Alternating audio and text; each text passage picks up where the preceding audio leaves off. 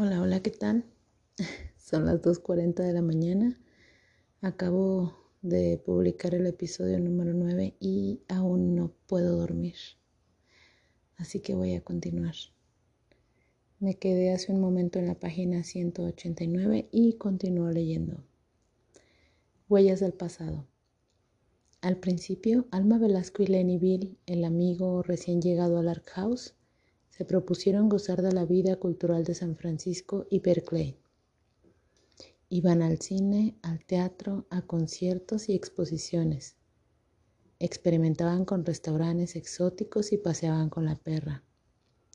Por primera vez en tres años, Alma volvió al palco de la familia en la ópera, pero su amigo se confundió con el lío del primer acto y se durmió en el segundo antes de que Tosca alcanzara a clavar un cuchillo de mesa en el corazón de Scarpia. Desistieron de la ópera. Lenny tenía un automóvil más cómodo que el de Alma y solían ir a Napa a disfrutar del bucólico paisaje de viñedos y a probar vinos, o a Bolinas a respirar aire salado y comer ostras. Pero finalmente se cansaron del esfuerzo de mantenerse jóvenes y activos a base de voluntad y fueron cediendo a la tentación del reposo.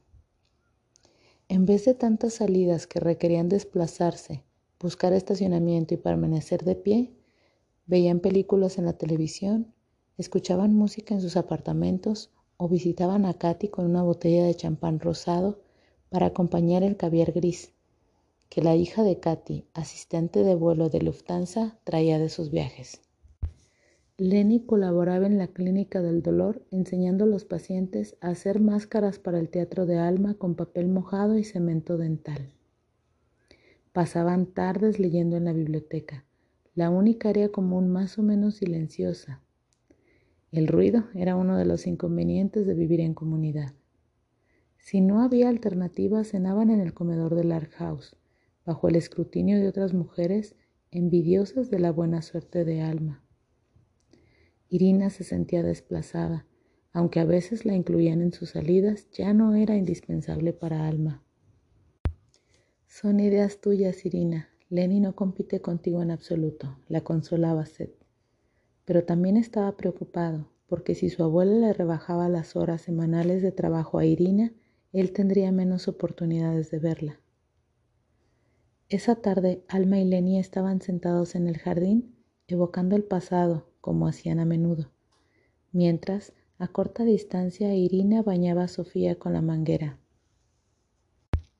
Un par de años antes, Lenny había visto en internet una organización dedicada a rescatar perros de Rumania, donde vagaban por las calles en patéticas jaurías y los traía a San Francisco para darlos en adopción a almas proclives a este tipo de caridad.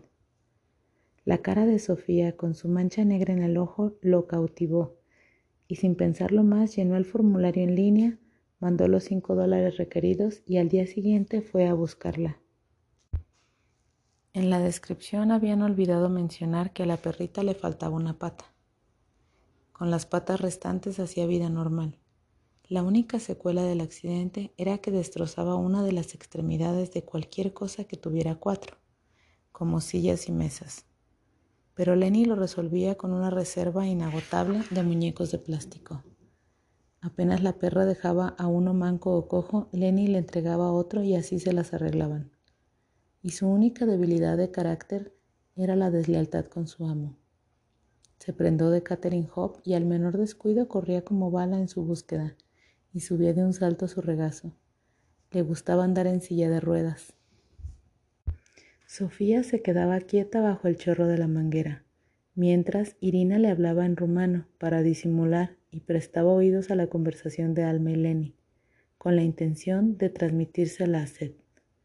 Se sentía miserable por espiarlos, pero investigar el misterio de esa mujer se había convertido en una adicción que compartía con Seth.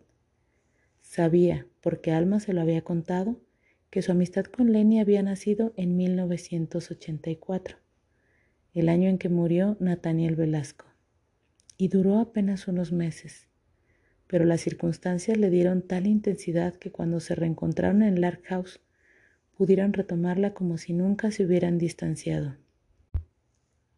En ese momento, Alma le explicaba a Lenny que a los 78 años había renunciado a su papel de matriarca de los Velasco, cansada de cumplir con la gente y las normas como había hecho desde chica. Llevaba tres años en Lark House y cada vez le gustaba más.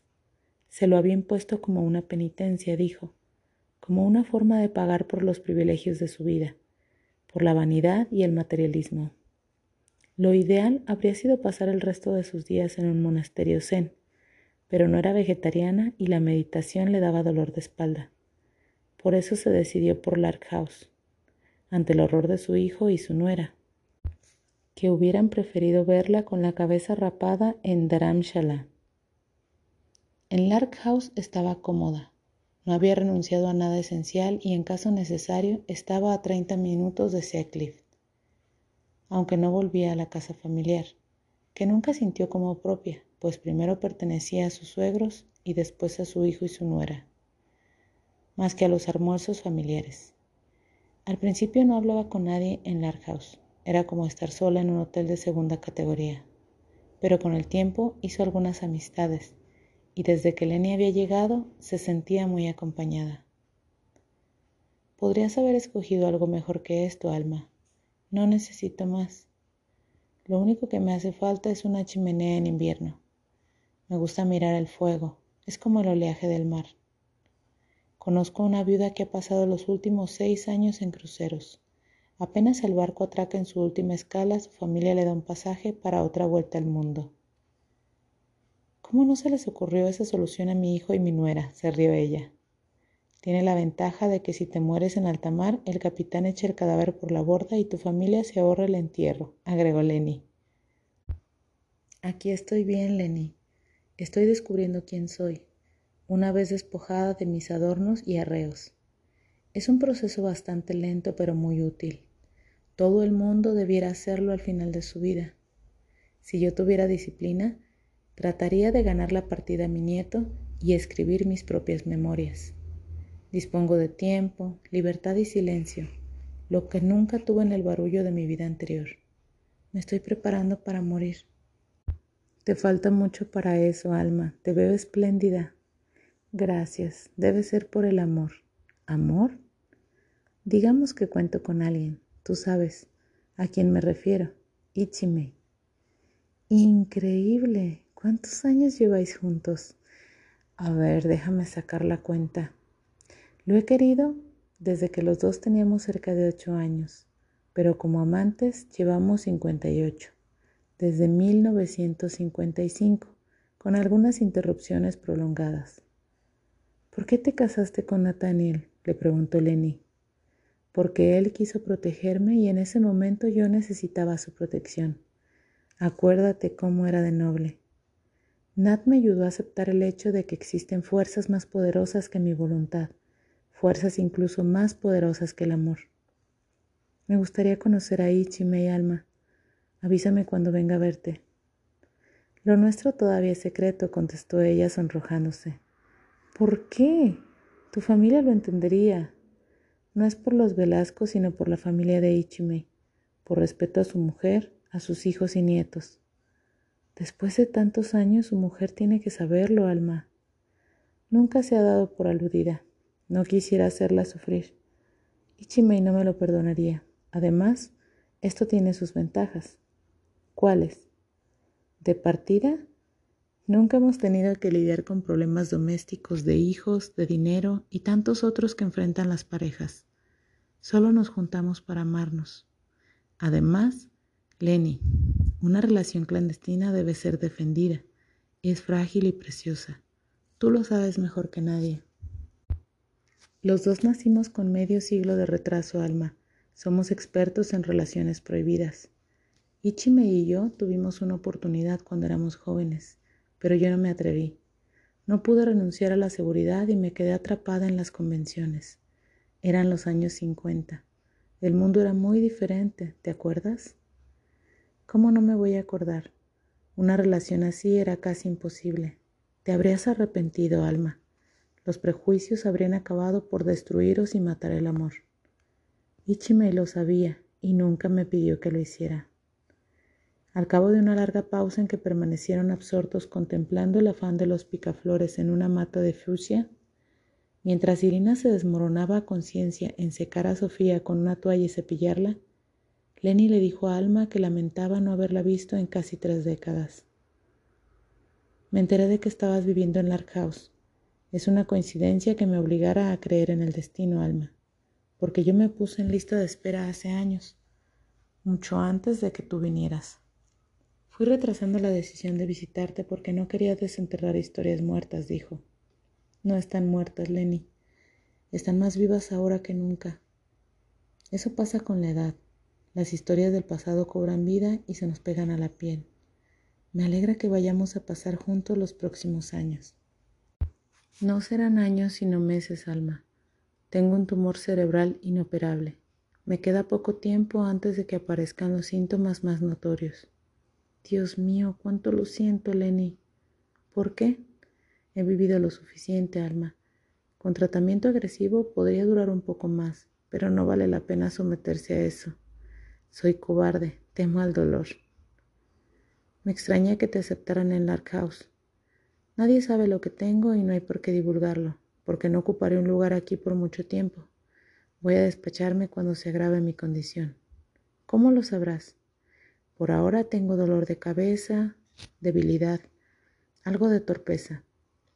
Ya no me atrevo a andar en bicicleta, que fue la pasión de mi vida, porque me he caído varias veces. ¿Sabías que crucé en bicicleta Estados Unidos desde el Pacífico hasta el Atlántico en tres ocasiones? Pienso gozar el tiempo que me queda.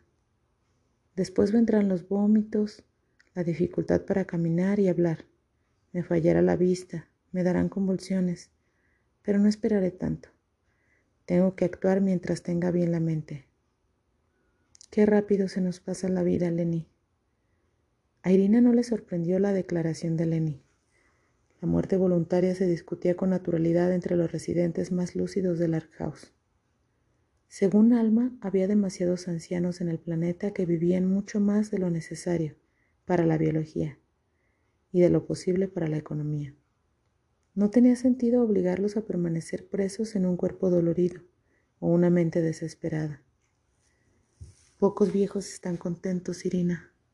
La mayoría pasa pobreza, no tiene buena salud ni familia. Esta es la etapa más frágil y difícil de la vida, más que la infancia, porque empeora con el paso de los días y no tiene más futuro que la muerte. Irina lo había comentado con Katy, quien sostenía que dentro de poco se podría optar por la eutanasia, que sería un derecho en vez de un crimen. A Katy le constaba que varias personas en Lark House estaban provistas de lo necesario para una salida digna, y aunque entendía las razones para tomar esa decisión, ella no tenía intención de irse de ese modo. Vivo con dolor permanente, Irina, pero si me distraigo es soportable. Lo peor fue la rehabilitación después de las operaciones. Ni la morfina mitigaba el dolor. Lo único que me ayudaba era saber que no iba a durar para siempre. Todo es temporal. Irina supuso que Lenny, por su profesión, contaba con drogas más expeditivas que las que venían de Tailandia envueltas en papel café y sin identificación. Estoy tranquilo, Alma, proseguía Lenny. Disfruto de la vida, especialmente del tiempo que tú y yo pasamos juntos. Me estoy preparando hace mucho, esto no me pilla desprevenido. He aprendido a prestarle atención al cuerpo. El cuerpo nos informa de todo. Es cuestión de escucharlo. Conocí a mi enfermedad antes de que me la diagnosticaran y sé que cualquier método sería inútil. ¿Tienes miedo? le preguntó Alma. No. Supongo que después de la muerte es lo mismo que antes de nacer. ¿Y tú? Un poco. Me imagino que después de la muerte no hay contacto con este mundo. Nada de sufrimiento, personalidad, memoria. Es como si esta alma Velasco nunca hubiera existido. Tal vez algo trasciende, el espíritu, la esencia del ser, pero te confieso que temo desprenderme del cuerpo. Espero que entonces Ichime esté conmigo o venga Nathaniel a buscarme. Si el espíritu no tiene contacto con este mundo, como dijiste, no veo cómo puede venir Nathaniel a buscarte, comentó él. Cierto. Es una contradicción, se rió Alma. Estamos tan aferrados a la vida, Lenny. Dices que eres cobarde, pero se requiere entereza para despedirse del todo y cruzar un umbral que no sabemos dónde conduce. Por eso vine aquí, Alma. No creo que pueda hacerlo solo. Pensé que tú eres la única persona que me puede ayudar, la única a quien puedo pedirle que esté conmigo cuando llegue el momento de morir. ¿Es mucho pedirte? Aquí viene otra carta que dice lo siguiente. 22 de octubre de 2002. Ayer, Alma, cuando por fin pudimos encontrarnos para celebrar nuestros cumpleaños, te noté de mal humor. Dijiste que de pronto, sin saber cómo, hemos alcanzado los 70. Temes que nos falle el cuerpo y eso que llamas la fealdad de la vejez, aunque eres más bella ahora que a los 23. No estamos viejos por haber cumplido 70. Empezamos a envejecer en el momento de nacer. Cambiamos día a día. La vida es un continuo fluir. Evolucionamos. Lo único diferente es que ahora estamos un poco más cerca de la muerte. ¿Y qué tiene eso de malo? El amor y la amistad no envejecen. Ichi. Luz y sombra. El ejercicio sistemático de recordar para el libro de su nieto fue provechoso para Alma Velasco, amenazada como estaba a sus años por la fragilidad de la mente. Antes se perdía en laberintos y si quería rescatar algún hecho preciso no lo encontraba. Pero para darle a Seth respuestas satisfactorias se dedicó a reconstruir el pasado con cierto orden, en vez de hacerlo a saltos y cabriolas como hacía con Lennyville en el ocio del Ark House. Visualizaba cajas de diferentes colores, una por cada año de su existencia, y ponía dentro sus experiencias y sentimientos. Apilaba las cajas en el gran armario de tres cuerpos, donde lloraba a mares a los siete años en el hogar de sus tíos. Las cajas virtuales rebosaban de añoranzas y algunos remordimientos. Allí estaban bien guardados los terrores y fantasías de la infancia, los desafueros de la juventud, los duelos, trabajos, pasiones y amores de la madurez. Con ánimo liviano, porque intentaba perdonar todos sus errores, menos aquellos que provocaron sufrimiento en otras personas. Pegaba los retazos de su biografía y los condimentaba con toques de fantasía, permitiéndose exageraciones y falsedades, ya que Seth no podía refutarle el contenido de su propia memoria. Lo hacía como un ejercicio de imaginación más que por afán de mentir. A Ichime, sin embargo, se lo guardaba para ella, sin imaginar que a sus espaldas Irina y Seth estaban indagando en lo más precioso y secreto de su existencia. Lo único que no podía revelar, porque si lo hiciera, Ichimei desaparecería y en ese caso no habría razón para seguir viviendo. Irina era su copiloto en ese vuelo hacia el pasado. Las fotografías y otros documentos pasaban por sus manos. Ella era quien los clasificaba. Ella quien iba haciendo los álbumes. Sus preguntas ayudaban a Alma a encaminarse cuando se distraía en callejones sin salida. Así se fue despejando y definiendo su vida.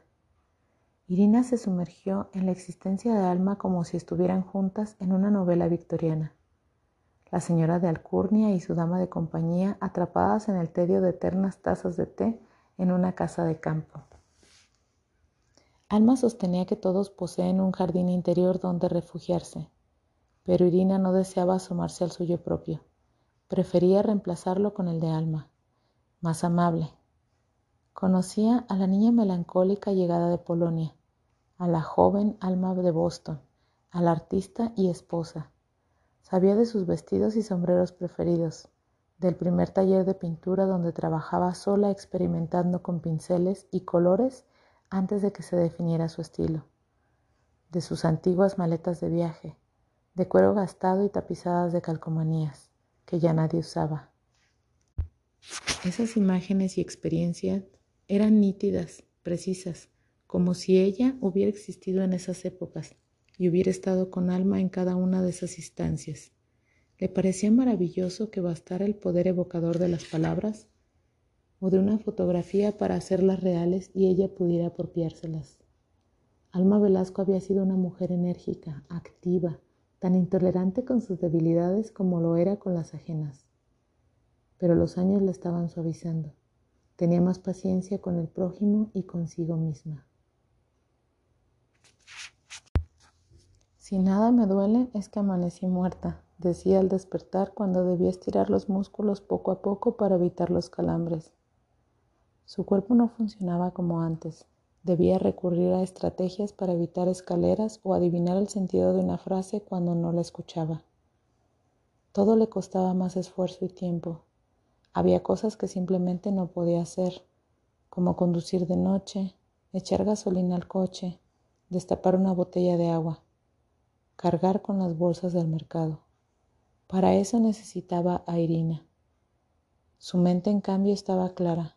Recordaba el presente también como el pasado, siempre que no cayera en la tentación del desorden.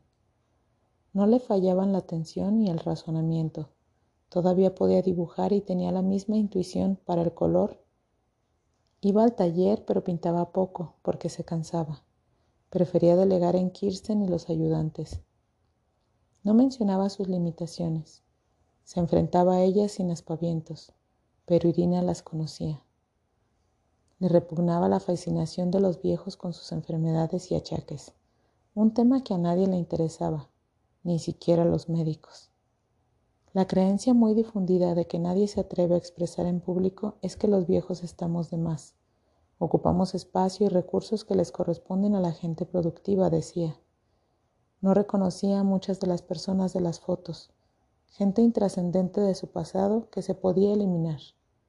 En las otras, las que Irina pegaba en los álbumes podía apreciar las etapas de su vida, el paso de los años, cumpleaños, fiestas, vacaciones, graduaciones y bodas.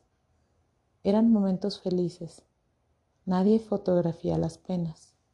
Ella figuraba poco, pero a comienzos del otoño Irina pudo apreciar mejor a la mujer que Alma había sido a través de los retratos que le hizo Nathaniel formaban parte del patrimonio de la Fundación Velasco y fueron descubiertos por el mundillo artístico de San Francisco. Por ellos un periódico llamó Alma, la mujer mejor fotografiada de la ciudad. En la Navidad del año anterior, una editorial italiana había publicado una selección de fotografías de Nathaniel Velasco en una edición de lujo. Meses más tarde, un agente americano avispado organizó una exposición en Nueva York y otra en la más prestigiosa galería de arte de la calle Gary en San Francisco.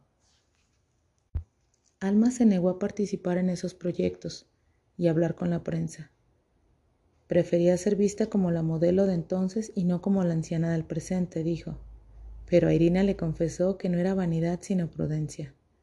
No le daban las fuerzas para revisar ese aspecto de su pasado Temía aquello, invisible al ojo desnudo, que la cámara pudiera revelar. Sin embargo, la tosudez de sed acabó por vencer su resistencia. Su nieto había visitado varias veces la galería y estaba impresionado. No iba a permitir que Alma se perdiera la exposición. Le pareció un insulto a la memoria de Nathaniel Velasco. Hágalo por el abuelo, que se revolvería en la tumba si usted no va. Mañana pasaré a buscarla. Dígale a Irina que nos acompañe. Se llevarán una sorpresa. Tenía razón. Irina había hojeado el libro de la editorial italiana, pero nada la preparó para el impacto de aquellos enormes retratos. Seth las llevó en el pesado Mercedes-Benz de la familia, porque los tres no cabían en el auto de Alma ni en su moto. A una hora muerta de la media tarde, cuando pensaban encontrar la galería sin público. Solo se toparon con un vagabundo echado en la vereda frente a la puerta y una pareja de turistas australianos a quienes la encargada, una muñeca china de porcelana, procuraba venderles algo y apenas se fijó en los recién llegados. Nathaniel Velasco fotografió a su mujer entre 1977 y 1983 con una de las primeras cámaras Polaroid 20 x 24 capaz de captar detalles ínfimos con tajante precisión. Velasco no se contaba entre los célebres fotógrafos profesionales de su generación. Él mismo se calificaba de aficionado, pero era de los pocos con recursos suficientes para costear la cámara. Además, tenía una modelo excepcional. La confianza de Alma en su marido conmovió a Irina. Al ver los retratos sintió pudor, como si profanara un rito íntimo y descarnado. Entre el artista y su modelo no había separación.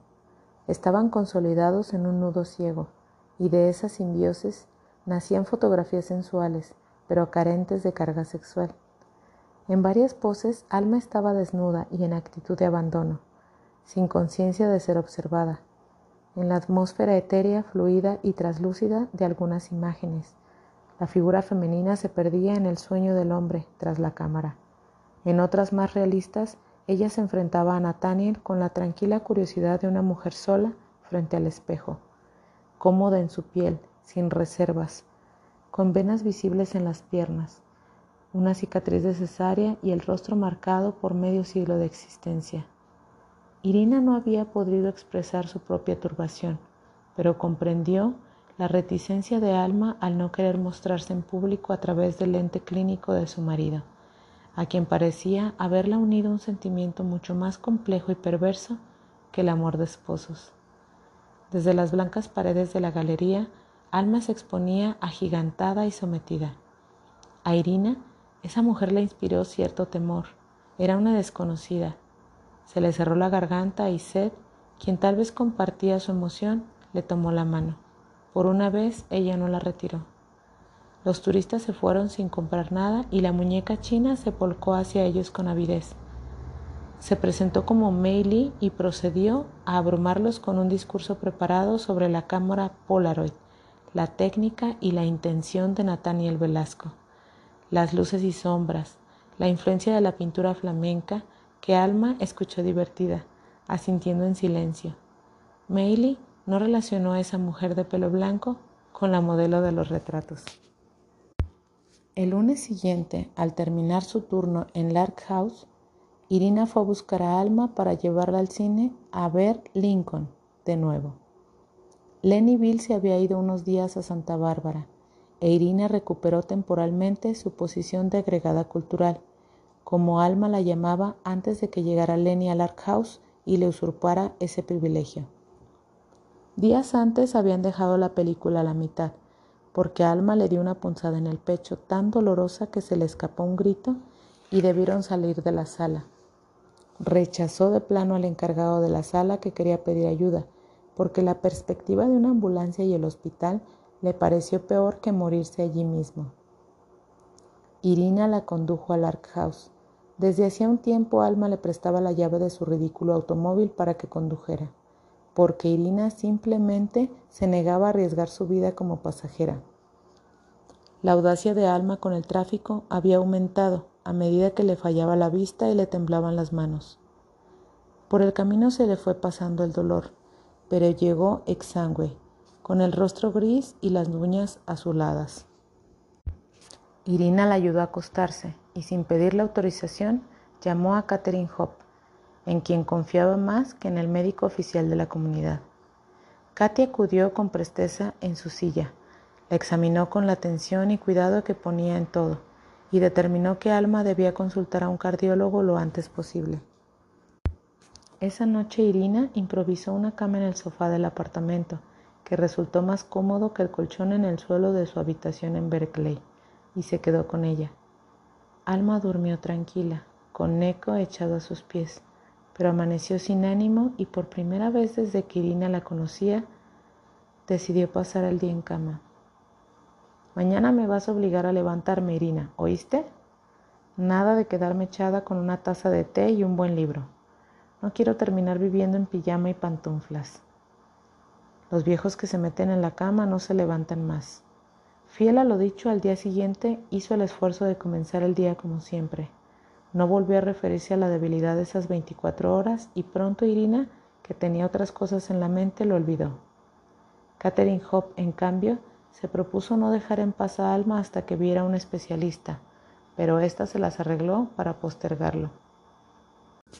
Vieron la película sin incidentes y salieron del cine prendadas de Lincoln, así como del actor que hacía el papel pero Alma estaba fatigada y decidieron volver al apartamento en vez de ir a un restaurante como habían planeado. Al llegar, Alma anunció entre dos suspiros que tenía frío y se acostó, mientras Irina preparaba avena con leche a modo de cena, apoyada en sus almohadas. Con un chal de abuela en los hombros, parecía tener cinco kilos menos y diez años más que unas horas antes. Irina la creía invulnerable, por eso no se dio cuenta hasta esa noche de cómo había cambiado en los meses recientes. Había perdido peso y en su rostro estragado las ojeras violáceas le daban aspecto de mapache. Ya no andaba erguida ni pisaba fuerte. Vacilaba al levantarse de una silla. Se colgaba del brazo de Lenny en la calle.